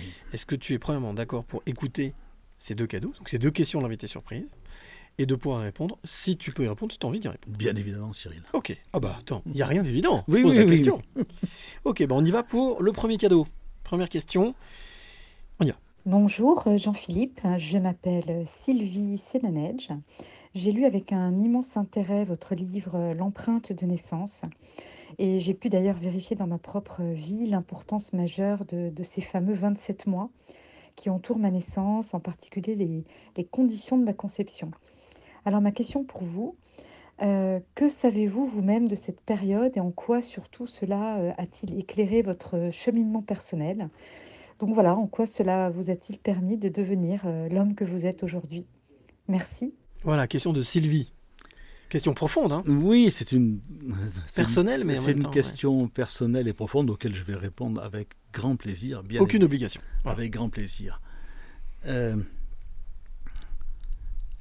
Euh, quand, euh, je suis, quand mes parents m'ont conçu, euh, très, très proche de ma, de ma sœur aînée qui s'appelle Sylvie, hein, voilà. J'ai- dans mon, dans, mon, dans mon histoire euh, beaucoup d'histoires avec les Sylvie. Et Bah je oui. suis marié avec une Sylvie Bah en oui. plus. Hein. Canadienne en plus, hein Canadienne, c'est ça. Et, euh, et en fait, l'ambiance était que, que ma mère était plutôt déçue de sa vie euh, de couple. D'accord. De ce qu'elle espérait, de ce qu'elle attendait. euh, bon. Et qu'il fallait. euh, qu'il fallait. elle, elle attendait autre chose, quoi. Elle attendait autre chose. Et en fait, c'est intéressant sa question parce que c'est exactement ce que j'ai dit au début. Mhm. J'ai passé ma vie à aller chercher autre chose, à vouloir correspondre, à rentrer dans le, dans le, dans le moule, à rentrer dans ce que j'attends, dans ce qu'on attendait de moi, de quoi de, de- de rentrer dans ce que je croyais qu'on attendait de moi. Ça veut dire, je te fais juste une petite parenthèse, ça veut dire que l'attente qu'avait exprimée ta maman Oui, est venue s'inscrire bien sûr. dans ton ADN, dans ton message, dans ton... Et donc en fait, c'est devenu en même temps ta propre, ta propre quête en fait. C'est ça. C'est-à-dire qu'en fait, l'émotionnel Mhm. de nos parents, Mhm. Va, l'embryon va enregistrer cet émotionnel. Et nous allons le vivre soit en conscience dans notre créativité, soit en survie. Ok. Alors, je veux dire que je fais juste un- un- je reviendrai Sylvie sur la question. Sur le, voilà. Euh, Il n'y a pas de fuite, il n'y a pas de fuite. ah ben, voilà, non, non, c'est ça. Un enfant qui n'est pas attendu. Il dit oui, mais moi, j'étais pas attendu. Ouais, alors donc du coup, euh, ouais, mais moi, on m'attendait pas. Donc d'abord, il s'identifie à, euh, à la non-attente de ses parents, mais c'est c'est pas que ses, ses parents n'attendaient pas lui, cet enfant. C'est que ses, ses parents N'attendaient pas, pas, d'enfant. Tout court. Oui, oui. Donc c'est pas personnel. Mmh, C'est mmh. pas cette personne qu'on n'attendait pas. Donc Bien sûr. déjà, bon, c'est c'est se désidentifier. Et puis, euh, pas attendu, euh, ça peut être, ben, je vais passer ma vie à vouloir correspondre à ce qu'on attend de moi, à rentrer dans l'attente, à aller au devant, de- très bien, Sans même savoir. sans même savoir Voilà, en plus. ouais. Ou alors, je prends au sens propre, pas d'attente, mais c'est ça la vie. Aucune attente, se laisser surprendre par la vie, découvrir en permanence. Mhm. C'est la clé de la créativité, de la, de- de la richesse. Donc, donc on voit qu'on peut vivre exactement, soit on veut réparer l'histoire de nos parents, soit on va, on va vouloir cons- conserver les conditions euh, qui ont permis de survivre. Ce qui veut dire que dans un cas, c'est une lutte, dans Oui. l'autre cas, c'est un bonheur. C'est ça, c'est ça, c'est ça. Et ça devient notre, cré- notre créativité.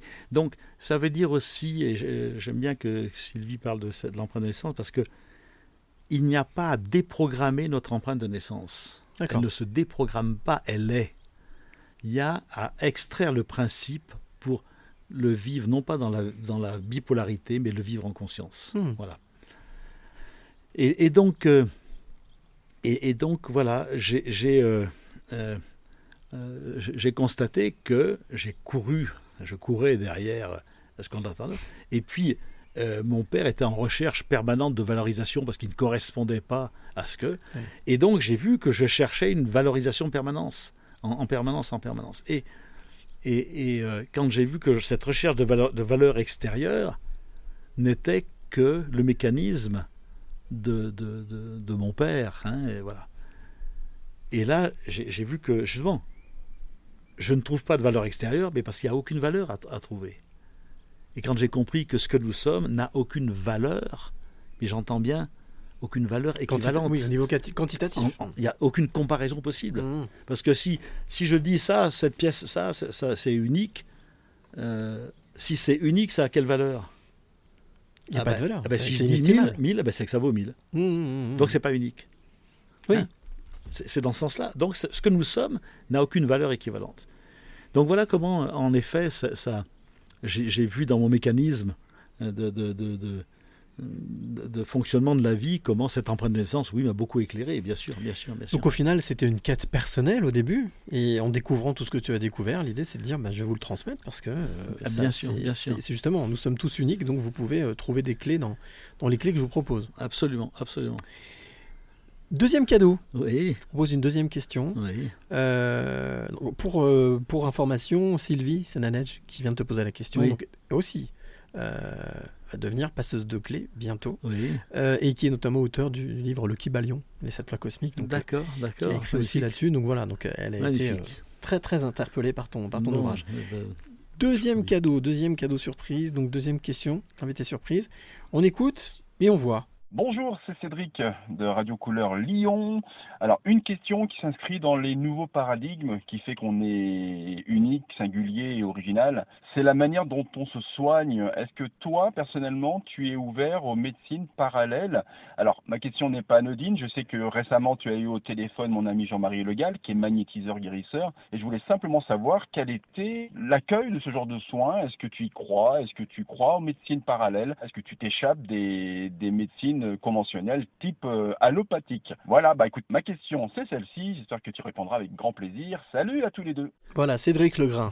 hein. Oui, Cédric, bien sûr, je réponds avec grand plaisir. Surtout, j'ai passé un excellent moment avec toi dans notre interview. Ici et maintenant, hein, Ah, ici euh, et voilà, maintenant. oui, vraiment un très, très, très talentueux aussi. euh, Je vous conseille d'aller écouter. Voilà, Ah oui, podcast, oui, en oui, tout oui, cas, oui, très oui. intéressant. Oui, oui.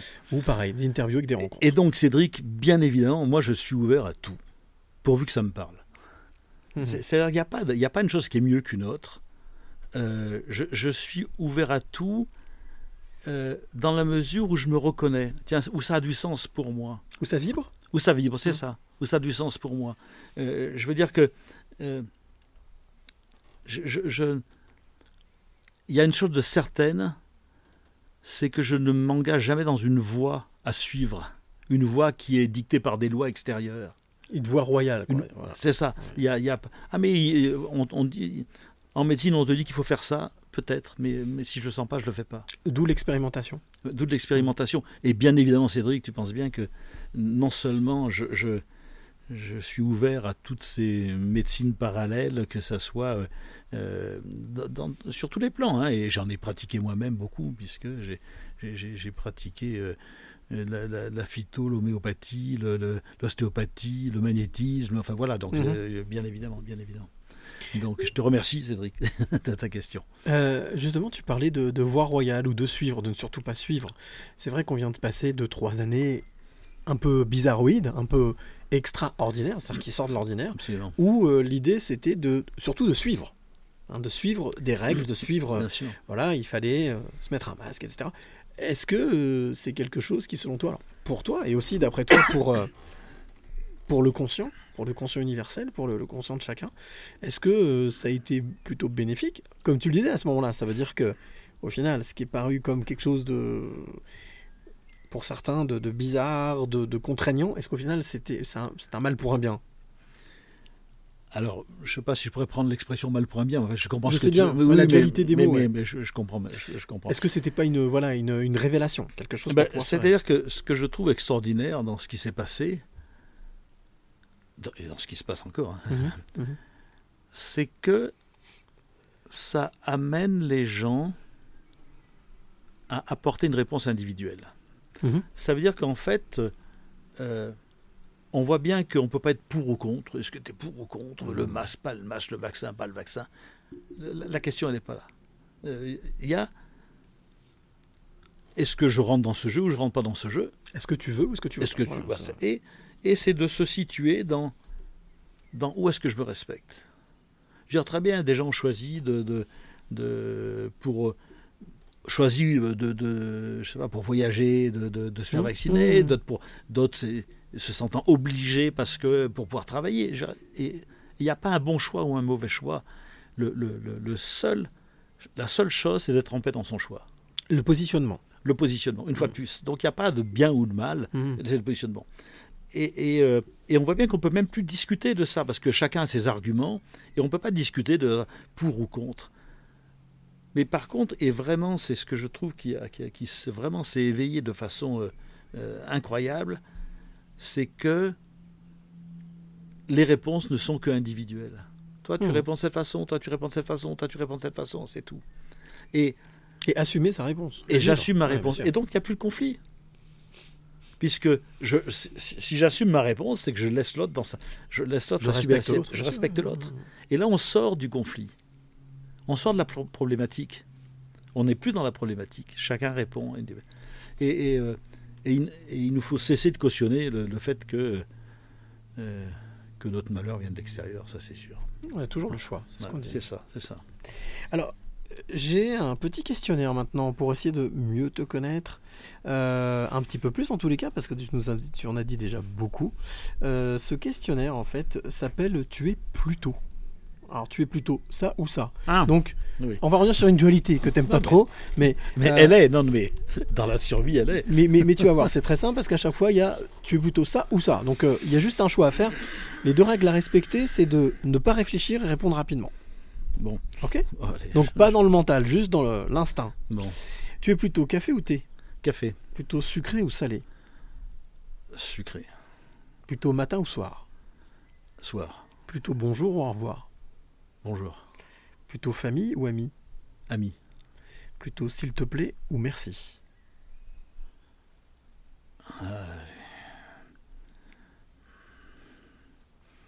Ah, je réfléchis. Hein. Ah, il faut pas, il faut pas, il faut pas. Merci. Merci. Plutôt mental ou cœur? Cœur. Plutôt mélancolie ou bonheur? Bonheur. Plutôt ciné ou canapé? Canapé. Plutôt restaurant ou pique-nique? Restaurant. Plutôt amour ou amitié? Amour. Plutôt ombre ou lumière? Euh, les deux, mais lumière. Non, mais... Les deux, mon Parce que la, la question, elle est très. On bah oui, lumière. Bien bah, évidemment, c'est lumière, mais, mais Oui. c'est de sorte. euh, La lumière qui m'intéresse, c'est une lumière qui fait pas d'ombre. Oui, je comprends, Ah, oui, oui, voilà, bien sûr. Sachant qu'on peut dire aussi qu'il n'y a pas d'ombre sans lumière, etc. C'est ça, c'est ça. Et la dernière question, plutôt cadenas ou clé? Là aussi, euh, l'un va pas sans l'autre, mais t'es plutôt... Clé. Clé Oui. Ah bah écoute, ça tombe plutôt bien. Parce que c'est pour ça que je suis venu jusqu'ici, jusque chez toi, ici, euh, pas très loin de Thiers, euh, en- dans le Puy-de-Dôme, pour euh, venir te poser cette question qui est, on va dire, la, la centrale, la gimmick de ce podcast, et ce que je suis venu, ce que je collecte depuis trois ans et demi, ces fameuses clés. Donc je vais te poser cette question, Jean-Philippe. Quelles sont les trois clés que tu aimerais donner ou transmettre à celle ou celui qui t'écoute maintenant? Alors, il y en a une que j'ai nommée, Mhm. mais que je vais redire. La première chose, c'est la certitude absolue que notre bonheur ou notre malheur ne vient pas de l'extérieur. Mhm. Ça, c'est une première clé. Euh, L'autre clé, je ne peux même pas les mettre en, en- Je vais te donner trois clés, mais elles sont pas. Il y en a pas une qui est avant l'autre. Oui, elles Hein sont au même niveau. Elles oui, c'est ça. C'est sortir de l'idée que l'amour se donne ou se reçoit. Et ça, c'est, c'est, fondamental. L'amour, c'est un constat que l'on fait lorsqu'on se choisit dans le respect de sa vérité et que, et que l'on Mhm. y répond. C'est un état? Oui, Mhm. c'est un constat, c'est un état. Et, et c'est une illusion de vouloir donner de l'amour. Oui, il y a de l'empathie, je peux être empathique, euh, présent à côté de l'autre, mais, euh, mais, mais c'est, c'est pas. Je, je, je suis pas en train de donner de l'amour, c'est que je, chacun, je me respecte dans ce que je suis. Et, et c'est ça, c'est que vraiment l'amour, c'est un constat qui se fait quand euh, on se respecte dans l'univers unique, original, singulier que nous sommes. Donc, et, et, et C'est pour ça que tu as donné l'amour plus que l'amitié dans le... oui, ouais, oui, ouais. oui, c'est ça, c'est ça, c'est dans ce sens-là. C'est, c'est au-dessus Oui, de tout. c'est ça, c'est dans ce sens-là. C'est, euh, mais j'ai choisi ami euh, plutôt que famille. Oui, bien sûr, bien hein, sûr, parce bien que c'est, mais oh, ça pourrait être aussi la famille d'âme. Hein Tout à fait, Euh, Est-ce que c'est famille de sang ou famille d'âme? C'est pour Tout ça fait. que. Mais bon, alors, j'ai répondu. euh, Ouais. hein, ça, hein. Et puis, euh, il y, a- peut-être une autre clé. Enfin, je, je peux en donner. Ouais. Dans, dans- dans Troisième. le, dans le nouveau paradigme, le dernier livre, je, je parle de neuf points clés de l'homme conscient, hein, Mhm. euh, qui sont euh, voilà, qui- Nouveau paradigme de la réalisation de soi. Soi, hein. c'est ça, c'est ça. Et c'est la certitude absolue que chaque chose a sens au service de la conscience. Chaque chose a sens, ça veut dire que nous n'avons pas à vouloir donner du sens à notre vie, parce que tant qu'on veut donner du sens à notre vie, on, on va, ré- on va vouloir réparer le passé. Donc, être en, en réaction, en opposition. On est en réaction, c'est ça. Nous avons à expérimenter de laisser la vie prendre sens. Mhm.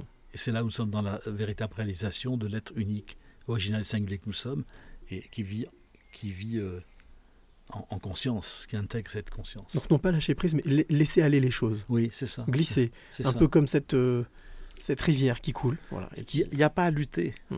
Il n'y a pas à lutter. Si je lutte, c'est que j'interprète l'extérieur comme négatif, Oui, comme un, comme un danger. comme un danger. Hmm.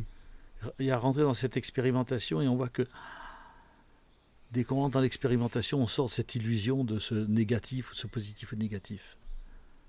Je, je- je ne à sa place. Je- Tout est ne- parfait. ça va être peut-être que je ne voudrais choquer personne pour, pour finir notre entretien, mais je dis euh, je ne crois pas aux forces du mal. Mhm. C'est nous-mêmes qui les créons. Égrégore, on parle d'égrégore Oui, souvent. c'est ça. Oui. C'est, le choix qu'on en fait qui est important. je, crois aux forces de la, je crois aux forces de la survie, qu'on pourrait Mhm. appeler les forces du mal. Mhm. Mais euh, on a à choisir ce que je préfère. Et nous avons à cesser d'entretenir cette survie. Mhm. Donc, c'est entre guillemets force du mal. Mhm. Cesser d'entretenir la survie et sa vie. Oui, c'est souvent ce qu'on dit, c'est dire non, je n'ai que faire. C'est Voilà, ça. J'avance. C'est ça. Pour qu'il y ait, plus de prise possible E- et que ce Exactement. soit complètement euh, lisse. Exactement. Eh ben, merci beaucoup pour ces trois clés formidables. Il nous reste deux petites choses à faire avant Oui. de se quitter. Dans le podcast, parce qu'on va discuter encore un peu Bah, après. bien sûr, bien sûr. Euh, a- trois, je vais te demander trois coups de cœur. Alors, on n'a rien préparé, hein, on a, voilà, pour que ça reste authentique et spontané. Ah, oui, oui. Le premier coup de cœur que je vais te demander, c'est un coup de cœur film, cinéma, documentaire, euh, série, quelque chose qui t'a, là récemment, ou pas récemment, c'est-à-dire quelque chose qui t'a bouleversé, qui t'a touché, qui t'a peut-être justement alimenté?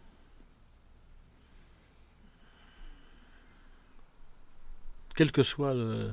Quel que soit. Première chose qui te vient comme ça, où effectivement, il y a... ça, ça a fait quelque chose. Ça a créé une émotion, en tout cas créé quelque chose. Je, je vais faire en, en- en termes de généralité. Mhm. C'est tous les gens qui se sont réveillés dans cette crise. En film, je parle de coup de cœur de Ah, film. un film. Oui, oui, oui, oui, oui, oui, oui, oui, oui. Non, non, je t'en prie, t'excuses Voilà. pas. Euh, C'était dans les événementiels, si tu veux. Voilà. Non, non, là, oui, coup de cœur, un film, un documentaire, une série, quelque chose qui t'a, voilà, peut-être qui t'a éveillé, peut-être qui t'a bouleversé, peut-être qui t'a touché. Comme je t'ai dit, j'ai pas de télévision. Euh, ça fait des années que je suis pas allé au cinéma. Ok. Euh, euh, Il y a toujours Internet. il y a toujours Internet. ouais. Ça peut, c'est pas forcément là. hein, c'est peut-être dans ton enfance, peut-être voilà, un truc qui t'a vraiment un film qui t'a, que t'as, que tu gardes, qui t'a vraiment procuré quelque chose de, que tu dirais Mhm. d'essentiel.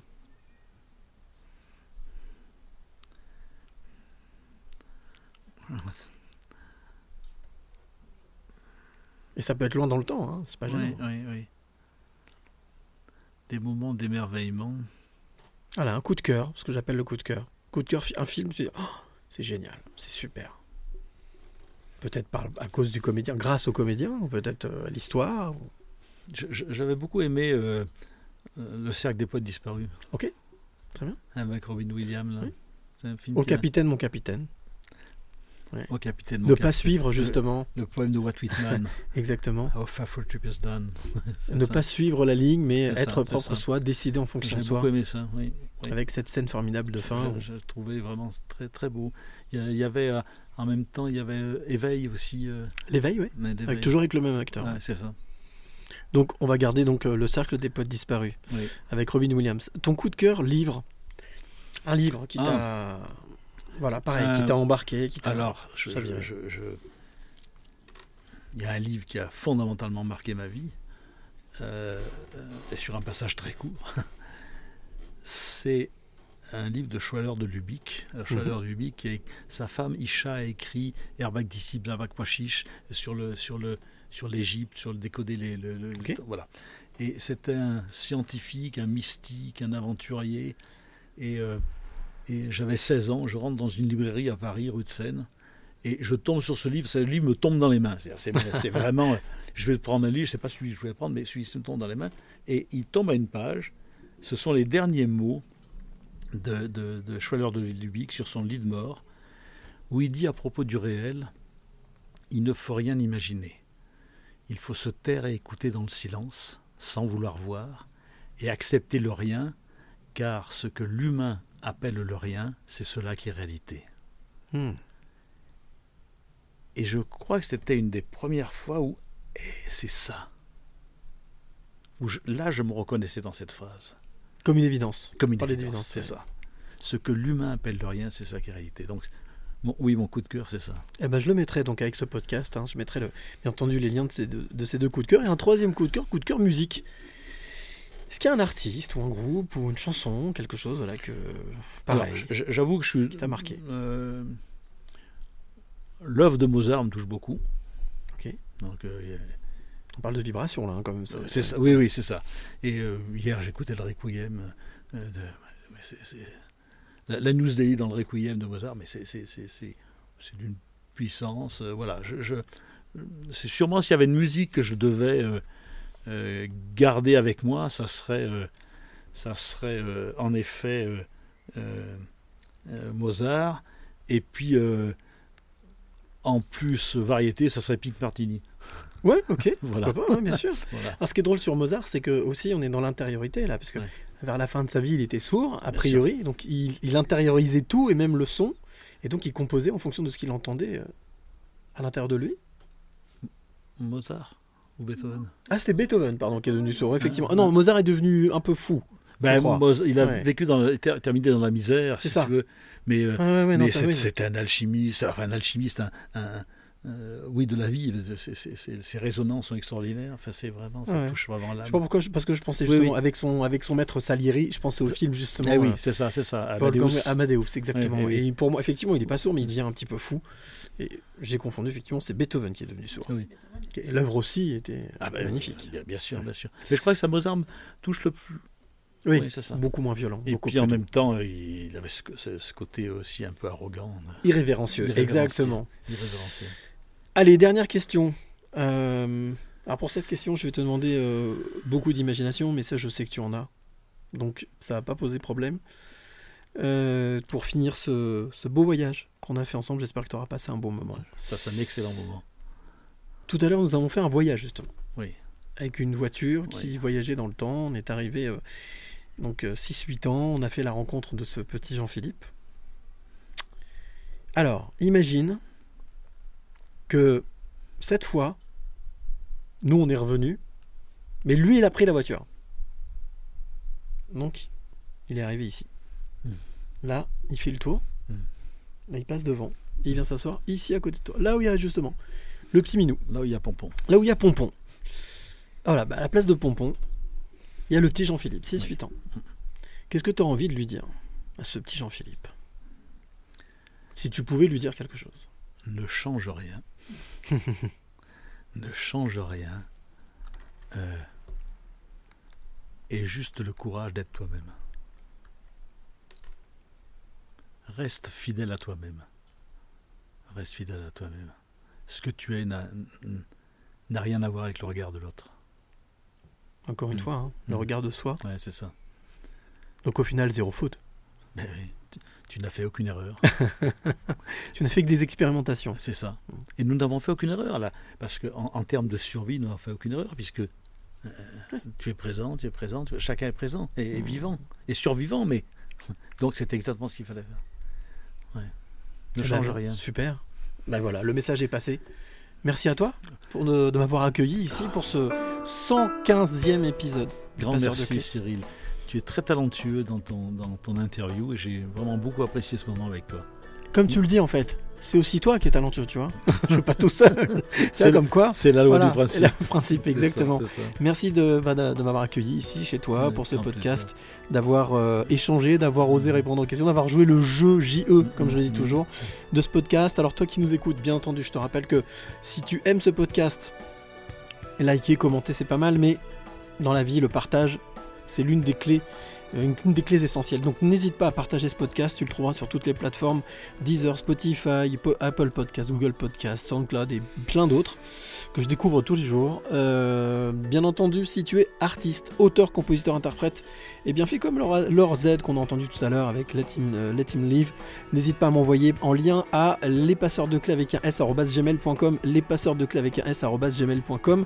Bien, un titre, un extrait, peut-être une bio, pour, pour- pourquoi pas que je diffuse, et bien l'un de tes titres et que je te fasse découvrir euh, à mon invité et bien entendu aussi à toutes celles et tous ceux qui écoutent ce podcast. Euh, voilà, ce 115e euh, podcast se termine. on va dire qu'il fait beau, il y a un ciel bleu avec quelques nuages, on est dans la verdure, il y a un mélange de couleurs juste magnifique et ben tout est parfait. Donc merci euh, encore de ton accueil, de m'avoir accueilli ici chez toi. Euh, nous on se retrouve très vite avec un nouveau podcast, nouvel épisode. Bah ce sera le 116e, il n'y a pas besoin de sortir de Saint-Cyr. Après le 115, ce sera le 116.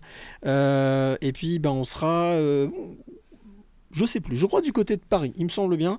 Je me demande même si on sera pas du côté de chez Sylvie, justement, Sylvie Ah, Sananedge. bah, Mais euh, bon, c'est à vérifier. Mais en tous les cas, on se retrouve très très vite donc pour un nouveau, nouvel épisode. Mais d'ici là, s'il te plaît, n'oublie jamais de dire. Merci. Le plus beau mot du vocabulaire, et chaque fois qu'on remercie la vie pour tous les trésors qu'elle nous donne, On attire des choses positives et on attire ce que l'on pense et ce que l'on aime.